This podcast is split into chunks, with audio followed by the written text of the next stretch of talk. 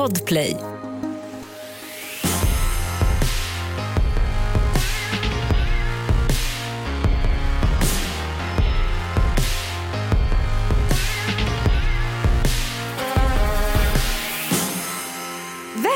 Välkomna till Tjejpodden. Ja. Alltså idag är vi väldigt exalterade för att vi är tre i studion. Nej, hallå vi är fyra. Ja, ja, precis. Med ditt barn också. Ja. Men först ska vi berätta, vad är Tjejpodden? Tjejpodden är podden som ska få alla tjejer att må bättre. Bra. Ja, jag heter Johanna Blad. Eh, Jag är journalist och har jobbat i väldigt många år med kvinnofrågor. Och jag gör den här podden tillsammans med dig, Amanda. Amanda Lekland, mamma, influencer, behandlare på ätstörningsklinik. Och idag så är vi fyra stycken i studion för vi har med oss vår första gäst någonsin. så En applåd! Vem är det? Ge det till känna. Vill ni veta? Den hesa rösten. Vem är hon? Ja men eh, Nora Landgren, eh, Bachelor-Nora om Ah, man ska ha en så Oh. fräck titel. Vi har alltså Bachelor Nora ja, otroligt. här. Välkommen hit Nora från årets säsong av Bachelor. Eh, Stort Du tack. syns ju i rutan just nu och är ett känt ansikte för många. Men det kanske också är en del som inte har eh, tittat på Bachelor som lyssnar på den här podden. Jag ska säga att jag inte har sett jättemycket av hela säsongen men en del. Eh, Och varför du är här idag det är för att vi ska prata om ett ämne som berör väldigt många kvinnor. Och det är ju att komma in som ny i en grupp med tjejer. Mm. Hur svårt det kan vara alltså, när man börjar på ett nytt jobb, när du kanske börjar på en utbildning, du kanske går i skolan. Du kanske blir tillsammans med någon där det är en grupp med vänner. Alltså, så här, hur är det att ta sig in i typ en tight grupp med, med tjejer?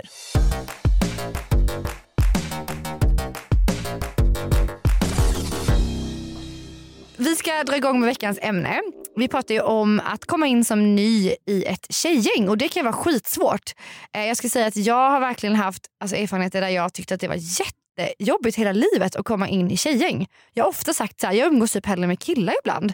För att, jag vet inte men jag, jag har verkligen blivit dömd väldigt mycket av tjejer för att jag kanske då tar väldigt mycket plats pratar väldigt högt eh, och sticker ut och sådär. Och Det har liksom aldrig riktigt gillats av andra tjejer. Och Det är något som jag har hört väldigt ofta av andra säger att de känner igen sig i. Känner ni igen er i den beskrivningen? Ja, alltså, jag har ju typ mestadels umgåtts liksom en och en. Alltså, jag har så här, en bästa vän där, en bästa vän där. Att det är så här, just den här gruppen, det kan vara väldigt svårt. Och speciellt alltså, kanske om man umgås med en grupp människor som redan känner varandra. Och så ska man försöka hitta sin plats i, ja, i en tight grupp redan. Alltså, jag tycker det är skitsvårt. Men så var det lite för dig Nora när du klev in i Bachelor-programmet. Ja, eh, i och med min och Sebastians historia så passade det väl ganska bra att jag kom in lite som en joker som man Va, kallar det. vad då för historia? Eh, men vi hade då träffats via Tinder, min allra första Tinder-dejt eh, förra hösten. Eh, gick på tre dejter. Med den här Bachelor-killen då? Ja men precis, Sebastian okej. som är bachelor i Ah. år. Så det var ju väldigt kul. Men då kom du liksom in lite senare i Mm. huset då med de här, och då hade de här tjejerna redan varit där inne ett tag eller? Precis. Och de Eh, hade väl också varit typ i karantän innan så de har ju varit ännu tajtare. Så när jag kom dit så hade ju de känt varandra under de här förhållandena ungefär tre veckor. Vilket är som i vanliga livet, jag vet inte ens vad man ska jämföra det med, men väldigt långt. Ja men typ. typ tre år. Alltså för det är väldigt intensivt och du, ehm, ja men när du är i huset, ni är bara med varandra. Du kan inte prata med dina kompisar utanför eller världen utanför. Så att ja men man blir extremt tajt. Eh, så när jag kom in eh, som ensam tjej då. Det var lite som den här känslan, jag vet inte om ni har spelat någon lagsport någon gång. Eh, men det är liksom det andra laget. Och de är inte jättesugna på att få en till lagspelare. liksom. eh, det var inte öppna armar, vilket jag kanske inte heller förväntade mig eh, vid första liksom, eh, kontakten. Men trodde heller inte att det skulle ta så pass lång tid att komma in i gänget som det faktiskt gjorde. Jag kan tänka mig också med tanke på att här, ni hade ett eh, litet förflutet hemma. Mm. Det kanske gjorde tjejerna extra så här, att du var ett hot. Ja, men Eller liksom, var, var det någonting som... Eh, jo, men jag kan tänka mig att det kändes tufft för dem. Eh, att, så här, åh gud, för de visste inte riktigt om vår relation. Och det förstod jag som jag sa till en början att så här, ja, men det känns jobbigt. Men jag kom väldigt in där med öppna kort. Så här, men det här har vi gjort. Eh, så här känner jag för han. Jag vet inte. Alltså så här, ja, men bara la korten på bordet helt enkelt. Eh, men jag kände väl kanske inte så att det spelade någon roll riktigt. Det verkar ju ha varit en väldigt hård jargong mellan tjejerna i den här säsongen. Mm. Eh, alltså det är ju ändå liksom nämnts ord som vuxenmobbing Mm. och för några veckor sedan så var det ju någon, någon av tjejerna som blev kallad för jättehemska saker kring sitt utseende. Mm. Att hon skulle vara tjock eller vad det var. Mm. Eller? Mm. Vad, alltså, berätta lite mer om så här jargongen där inne. Vad var, vad var det som hände? Alltså jag upplevde kanske inte att jargongen i huset var hård mellan tjejerna eller sådär. Eh, Det var väl mer, det jag reagerade på var att man eh, inte agerade. Om man kan säga det så. Att till exempel om när jag kommer in, eh, jag funkar i alla fall så om det kommer någon ny, att jag försöker verkligen visa, hej jag ser dig, eh, du är välkommen. Att man bekräftar någon. Eh, men jag kände väl lite så här, så där får du vara och klara det bäst du vill. Och eh, jag vet de här fyra nya tjejerna som kom in lite senare i programmet upplevde ju samma sak. Att eh, ja, men Det var liksom inget, kanske att någon var så här konkret elak utan att man bara kanske inte välkomnades. Eh, och där finns det ju alltid två sidor av myntet och jag vet ju vad tjejerna tänkte eh, och jag kan respektera dem och förstå deras sida. Men det blir liksom något slags kommunikationsproblem där eh, som är väldigt svårt att lösa allt. Det där kan ju verkligen vara så, alltså det där kan jag relatera till. Just det där att det kanske inte är att man är direkt elak och säger taskiga saker Mm. utan att det bara är så här, man är lite lämnad till sig själv och var så här, okej här är jag. Och det kan vara alltså lite, här, lite utfrysning. Typ att man är lite ensam bara och Mm. vet inte så här, okej hur ska jag ta mig in i den här gruppen nu då? Ska jag bara... Jag tycker nästan att det kan vara värre ibland. Ja. För att är det någon som säger någonting så här, ja men du är en bitch, eller så här, ja men säger någonting man kan ta på, då kan man vara ganska snabb att agera på det och så här, men vet du vad, jag uppskattar inte när du gör så. Eh, men när det är lite så här, ja men snackars bakom ryggen och liksom bara undviker den, då är man så himla, när man är också ny i en grupp, då är man lite osäker, så här, gör den här så mot alla? Alltså man vet inte om det är mot en själv eller om det är Mm. så personen är. Så det är ganska svårt att då bara, du hallå, nu välkomnar inte du mig. Alltså så här, Ja. Det är svårt att ta på den grejen. Innan vi går vidare så tänker jag bara att jag ska dra lite fakta som jag brukar göra i en liten faktaruta. Eh, och I det här fallet så har jag faktiskt tagit fram lite siffror kring eh, vuxenmobbing. För eh, det här med att känna sig utfryst kan man faktiskt också göra i vuxen ålder. Eh, kvinnor upplever mer vuxenmobbing än män. Statistik från Arbetsmiljöverket visar att 9% av alla svenskar har blivit utsatta för vuxenmobbning på sina arbetsplatser. Men mörkertalet är stort eftersom många drabbade aldrig anmäler. Och varför är det då vanligare bland kvinnor? Jo, en orsak till det kan vara att de ofta arbetar inom områden där mobbing är mer utbrett som inom vård och omsorg. Det här är eh, uppgifter som kommer från eh, Kollega och Monster och publicerades 2017. Det leder ju verkligen ens tankar till så här, vad, alltså, hur tjejer faktiskt beter sig i grupp och att eh, det är nog, eller jag vet att det är jättemånga som kan relatera till det du säger. Att man inte riktigt kan ta på vad det är någon säger till en eller vad någon gör. Alltså, det är inget taskigt rakt ut. Liksom. Men om man jämför dem med killar som jag skulle säga så här, ja, men som mina killkompisar, de, de kan ju puckla på varandra typ. Eller så kan de säga så här, ditt jävla dumhuvud.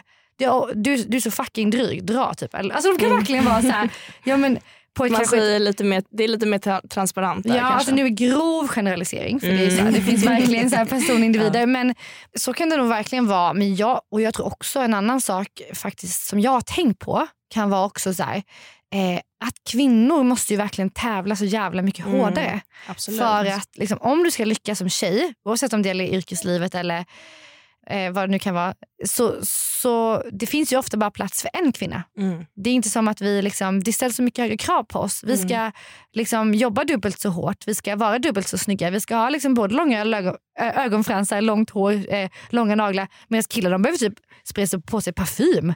Sen är de sexiga.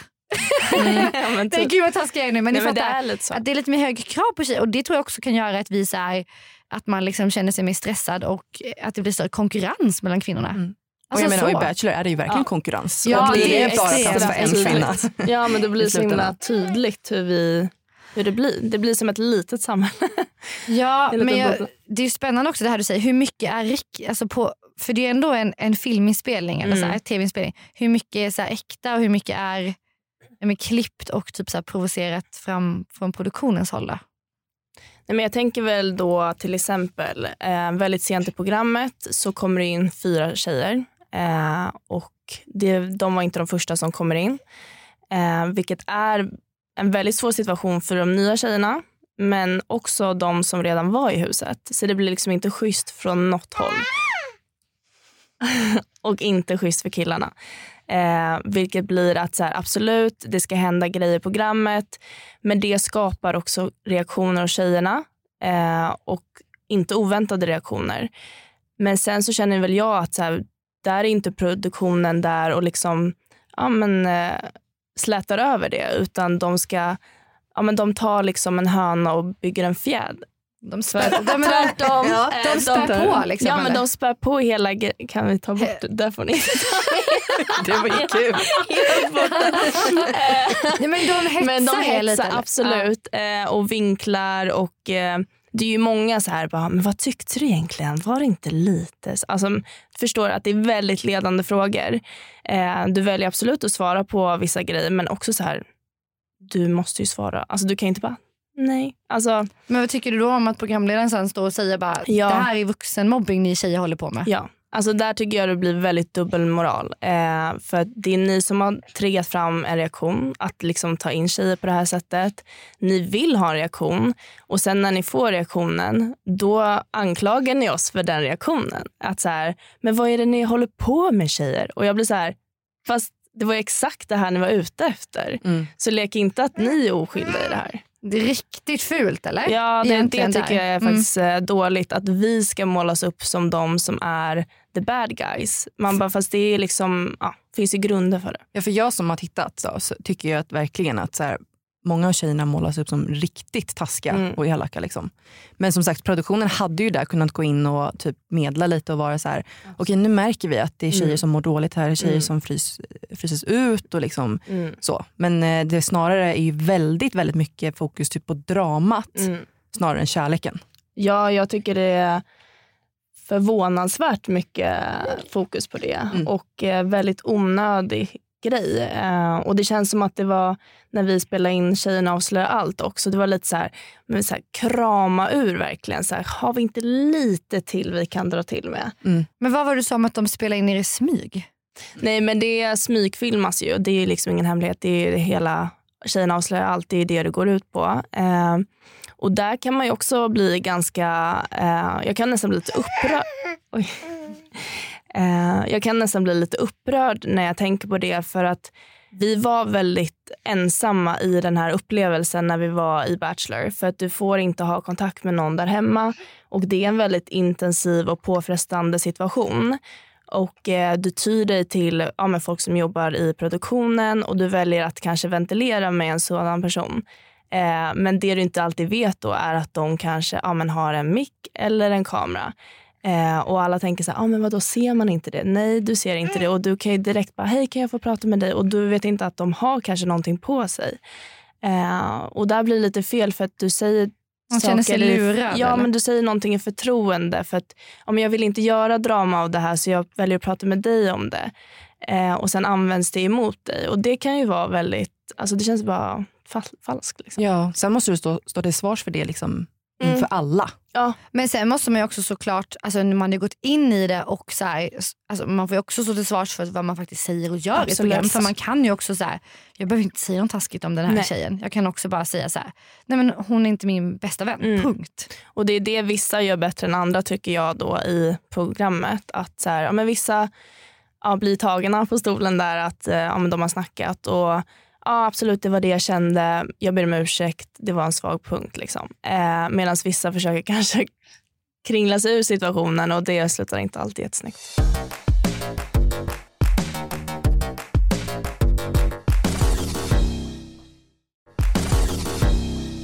Nu har vi snöat in lite på Bachelor. Mm, eh, om vi ska tillbaka, precis, jättespännande. Om vi ska tillbaka till själva ämnet, så att komma in ny i en grupp. Eh, men jag flyttade till ett litet samhälle utanför eh, Halmstad när jag var tonåring. Och eh, till en by som, där det bodde typ 400 personer. Alltså det var så litet. Och där jag då skulle börja i en ny skola där alla var kusiner och pysslingar och sysslingar. Och ni vet så här. Och det var så svårt att liksom bli accepterad i en ny grupp. Och Särskilt då kanske när man också är tonåring ni vet, och i, i en så himla känslig fas. Alltså har ni, har, det, har, har ni liksom upplevt genom olika stadier i livet att ni har alltså, känt de här utmaningarna? Alltså, blir det någon skillnad menar jag från att man är 17 tills att man är 30 liksom, i just att komma in i nya grupper? Alltså jag under högstadiet var ju utfryst. Typ hela högstadiet. Eh, det var typ jag och två kompisar till som liksom var utanför. Och det var ju alltså jättejobbiga år. För att det var väldigt tydligt uppdelat. Liksom. Tänk dig en high school-film. Att det var de här coola tjejerna, coola killarna. Och sen var det vi som var i någon form av bakgrund. Och så här, inte mobbade som att man, det sades taskiga saker, men vi var bara aldrig inkluderade. Alltid bara utanför och typ osynliga. Och det är någonting typ som har hängt med mig, vilket gör att jag typ tycker det är jobbigt i nya sammanhang. Jag är väldigt glad och social och har, tycker jag nu, mycket lättare att liksom umgås i grupp. Men det är ju typ en osäkerhet som sitter kvar i mig av, från det här. Så det var ju typ så när jag började på min utbildning i, em, på universitetet sen. Att det var så här, jag var helt ensam i en helt ny klass. Liksom. Eh, och där slutade det faktiskt också med att jag fick min bästa vän där, men vi var också ensamma. Alltså vi var... Härligt. Eh, ja, alltså jag är jättetacksam för henne. Och, eh, men ja, Men det är så Förstår ni? många som, jag vet att det är många som lyssnar på det här som känner igen sig i, i det här så himla himla väl. Och att det faktiskt också, alltså den känslan kan komma tillbaka till en genom hela livet. Det är inte bara under tonåren som man kan känna sig utfryst. Det kan ju hända på arbetsplatser och överallt. Och det, du är inte ensam i att uppleva den känslan om du, om du lyssnar på det här och känner igen dig. Och alltså jag vill bara säga det här, så jävla viktigt. Oliver håller med mig. Att det är inte fel på den som blir utfryst. Nej. Alltså det är så lätt att lägga sig skulden på sig själv. Att man bara, ja, men som jag när jag kom in i den nya skolan och jag bara så här, alltså, och du samma med, i din skola. Mm. Alltså, att man, att man bara säger ja men jag kanske hade lite konstig egen stil och snackar jävligt högt och inte är som alla andra. Men vad fan, det är inte, jag ska inte bli utfryst för det. Sen kan det ju vara tvärtom också, att man kanske är lite blyg och tyst och typ inte tar plats. Ja. Vilket gör att man inte kanske märks eller att folk inte börjar prata mer. Alltså, Var det så för dig? På det sättet. Eh, nej, inte just för mig. Men kan, eller, under högstadiet var det ju verkligen så. För då vågade jag inte heller ta plats. För att eh, det togs inte emot. Liksom. Så att då blir det ju att jag backade undan och sa inte så mycket. Liksom. Det var någonting som när jag liksom slutade skolan, bara, det här, jag ska inte hamna i den rollen igen. Jag vill ta mig ur den rollen. Liksom. Man vill ju aldrig vara den som liksom folk talar illa om. Eh, och när man blir ut... Jag har också delat den erfarenheten tyvärr när jag gick i gymnasiet. Att, eh, ja, men det var en grupp tjejer som liksom, ja, men, eh, ja, de var mina vänner från början men eh, sen så, jag vet inte, det är en lång historia. De, det hände, någonting hände vilket gjorde att jag var utfryst och hade inga vänner under gymnasietiden. Sjukt att alla vi som sitter i det här rummet har typ samma story. Ja. Att vi kände oss utfrysta när vi gick i skolan. Mm. Det är så jävla hemskt Nej, egentligen. men det var, alltså, för mig var liksom gymnasiet det var bara piss faktiskt. Jag, någonting jag bara skulle klara och gå igenom. Eh, och vilket, eh, ja, men som för dig också och säkert för dig båda två, att eh, ja, men det sätter spår. För att, ja, men jag är väldigt så här, pratglad, positiv, liksom öppen tjej. Ja, man kanske tar en del plats.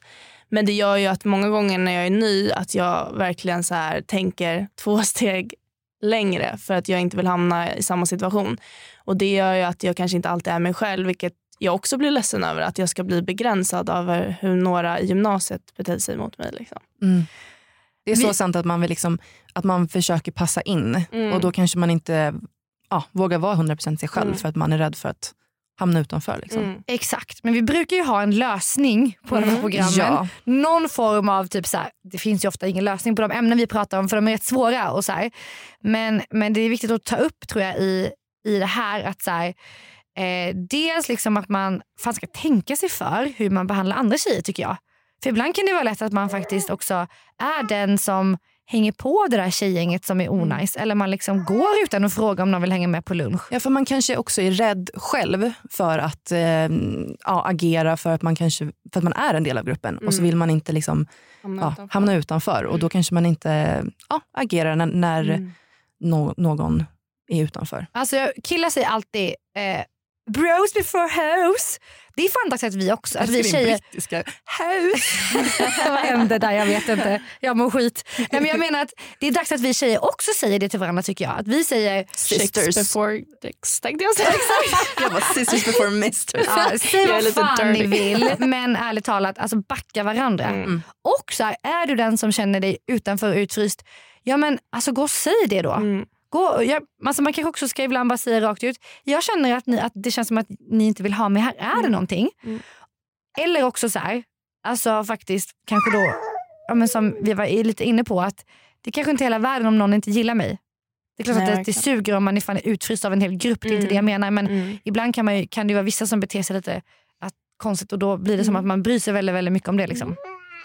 Ja, var alltså, osammanhängande där men ni fattar. och sen är det också vilken, eh, jag tänker om man är yngre, typ går i skolan, alltså ta alltid hjälp av en vuxen. Jag tog hjälp Verkligen. av kuratorn, eller det var liksom min pappa som faktiskt eh, hjälpte mig på det sättet.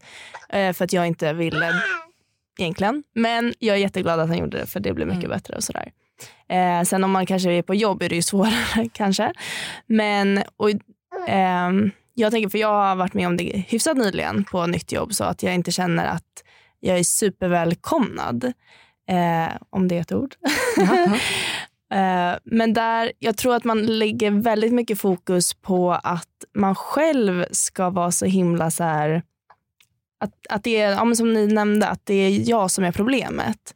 Eh, men jag tror man ska försöka så här, men om de inte ja, men välkomnar mig, det kanske är liksom någonting hos dem också. Alltså så här, man ska inte vara så himla hård. Ah, vi vill ha dig i podden Nora, du är grym på Ja, det här. verkligen. verkligen. Så Nej, himla men- bra Ja, perspektiv vi, får, vi, kör, vi får köra fler avsnitt med dig känner jag.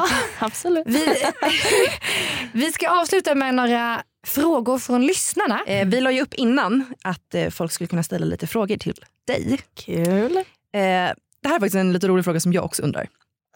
Eh, är det äkta rosor på rosceremonierna? De ser så plastiga ut. Alltså det är sjukt hur många som har frågat den frågan. Man bara, har ni inget bättre att fokusera på? eh, det är inte äkta rosor, det är plast. Men det sjuka är att jag fått reda på att Besvikelse. tidigare säsonger så har det varit äkta rosor. Så jag förstår inte riktigt vad som hände här i budgeten. det blev någon dipp där. De bara, vi måste återanvända det här. Ja, exakt. Jag ställer en till. Ja. Är det era egna klänningar på rosceremonierna eller får man låna? För att de är ju, alltså, varje vecka så har ni ju så extremt snygga typ galaklänningar. Mm. Har ni mer så många klänningar? Nej, alltså jag kan säga att när jag visste att jag skulle komma med i Bachelor så fick man ju lite panik eh, och tänkte fan nu måste jag shoppa. eh, vilket jag gjorde. Men samtidigt så här, jag pallar inte köpa 25 galaklänningar om jag ens, jag kanske inte ens använder en. Alltså det vet man ju inte. Ja, du åker ut direkt. Jag åker ut direkt liksom, på båten. så att eh, jag köpte ett par stycken eh, men sen så fick jag ju reda på att vi hade en sponsor. Mhm. Så vi har ju fått eh, lite sponsrade klänningar som vi ja, fick också där sen. Så att eh, vissa är våra egna eh, och vissa är inte. Spännande. Mm, mm, mm. Eh, Okej, jag har en då. Eh, alltså, du sa att ni fick skriva på kontrakt att man inte får ha någon kontakt med omvärlden när man är i det här huset. Ja, jag vet inte exakt om det stod på men ja, Ja. absolut. Men hade du alltså ingen kontakt med någon under den här tiden? Eh, mer eller mindre inte. Eh, däremot så jag gjorde faktiskt mitt eh, examensarbete under tiden jag var i Bachelorhuset. Oj, Eh, det är imponerande. Ja, eh, för jag hade inte möjlighet att åka annars. Så att jag fick väl lite special där, vilket gjorde att jag hade min data under vissa specifika tillfällen. Eh, men om jag ska vara helt ärlig, absolut jag kunde ha kontaktat fler och sådär hemma. Men du var liksom i den här bubblan och du var in, jag var inte så intresserad av, alltså man hade lämnat den här sociala medier grejen så jag hade liksom fått detox från det där. Så jag var så här, jag orkar inte bry mig om vad folk gör. Gud vad skönt. Nej, men alltså, det var Men- jätteskönt. Och men- sen så var det också liksom att skulle jag hört av mig till någon då skulle det, det skulle inte bara hej hur mår du? Utan bara vad händer?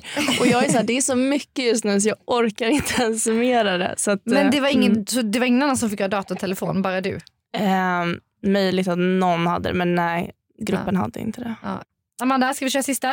Eh, får killarna själva välja vilka de ska dejta eller gör produktionen det? Vad jag har hört så är det ju killarna själva som väljer.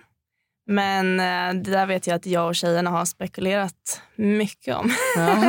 om det faktiskt är så. Eh, jag kan tänka mig att eh, det är så till en stor del att de får välja. Sen så tror jag också att det är lite att man, de kommer överens med produktionen för att skapa en bra storytelling, helt ärligt. Ja, annars om de bara väljer samma tjej om och om Ja, igen. men, Folk det, men precis, det går ju inte att Nej. de bara Nora, Nora. För det är ju det de hade gjort om de hade fått välja själva. ja, liksom. exakt. Det är självklart. Det vill man ju luska i, spännande. Ja. Jättespännande. Oj vad det var fint att få prata om det här ämnet för jag eh, känner mig så mycket och jag vet att det är många som gör det också. Så jag är jätteglad att eh, du kom hit Nora och eh, ville berätta om det här. Ja, jättekul att vara här. Tack snälla. Hoppas att eh, det är någon av er som känner sig lite mindre ensam också. Ja. Det Verkligen. tycker jag. Jag tycker att det här var jätteskönt för mig att höra. Mm. Det är inte Ja. bara jag. Nej, Liksom. exakt. Eh, du är varmt välkommen tillbaka Nora. Vi Tack. pratar med dig fler gånger. Ja, vad roligt. Och var följer man dig om man vill hänga mer och se mer av ditt liv? Om man vill se mer av mitt liv så skulle jag vilja rekommendera Instagram och där heter jag Nora Landgren i ett ord. Finns även lite TikTok-videosar på samma namn. Oliver blir exalterad här. Sen måste jag också bara säga att eh, Nora gör ju browlift och lashlift på mig. Har gjort det i typ ett år nu. Uh. Hon är så jävla bra på det. Eh, där heter jag Lash Brow by Nora och det står på min Instagram. Så Ja. att, eh, Åh, kul. hittar ni den så hittar ni allt. Du måste gå dit Johanna. Ja, jag får Ja. göra det Mm. nu efter. Du är välkommen. Hörrni, Tjejpodden släpps på måndagar på Podplay och på tisdagar på alla andra plattformar. Och ni kan följa mig på Instagram. Jag heter johanna.blad. B-L-A-D-H som vanligt. Och du Amanda heter? Amanda Lekland. Och sen har vi ju självklart Tjejpoddens Instagram. Tjej under... Ja precis Oliver. Oliver. Han sa tjej understreck podden. Följ där. Tack för att ni har lyssnat. Tack så kram. Hej.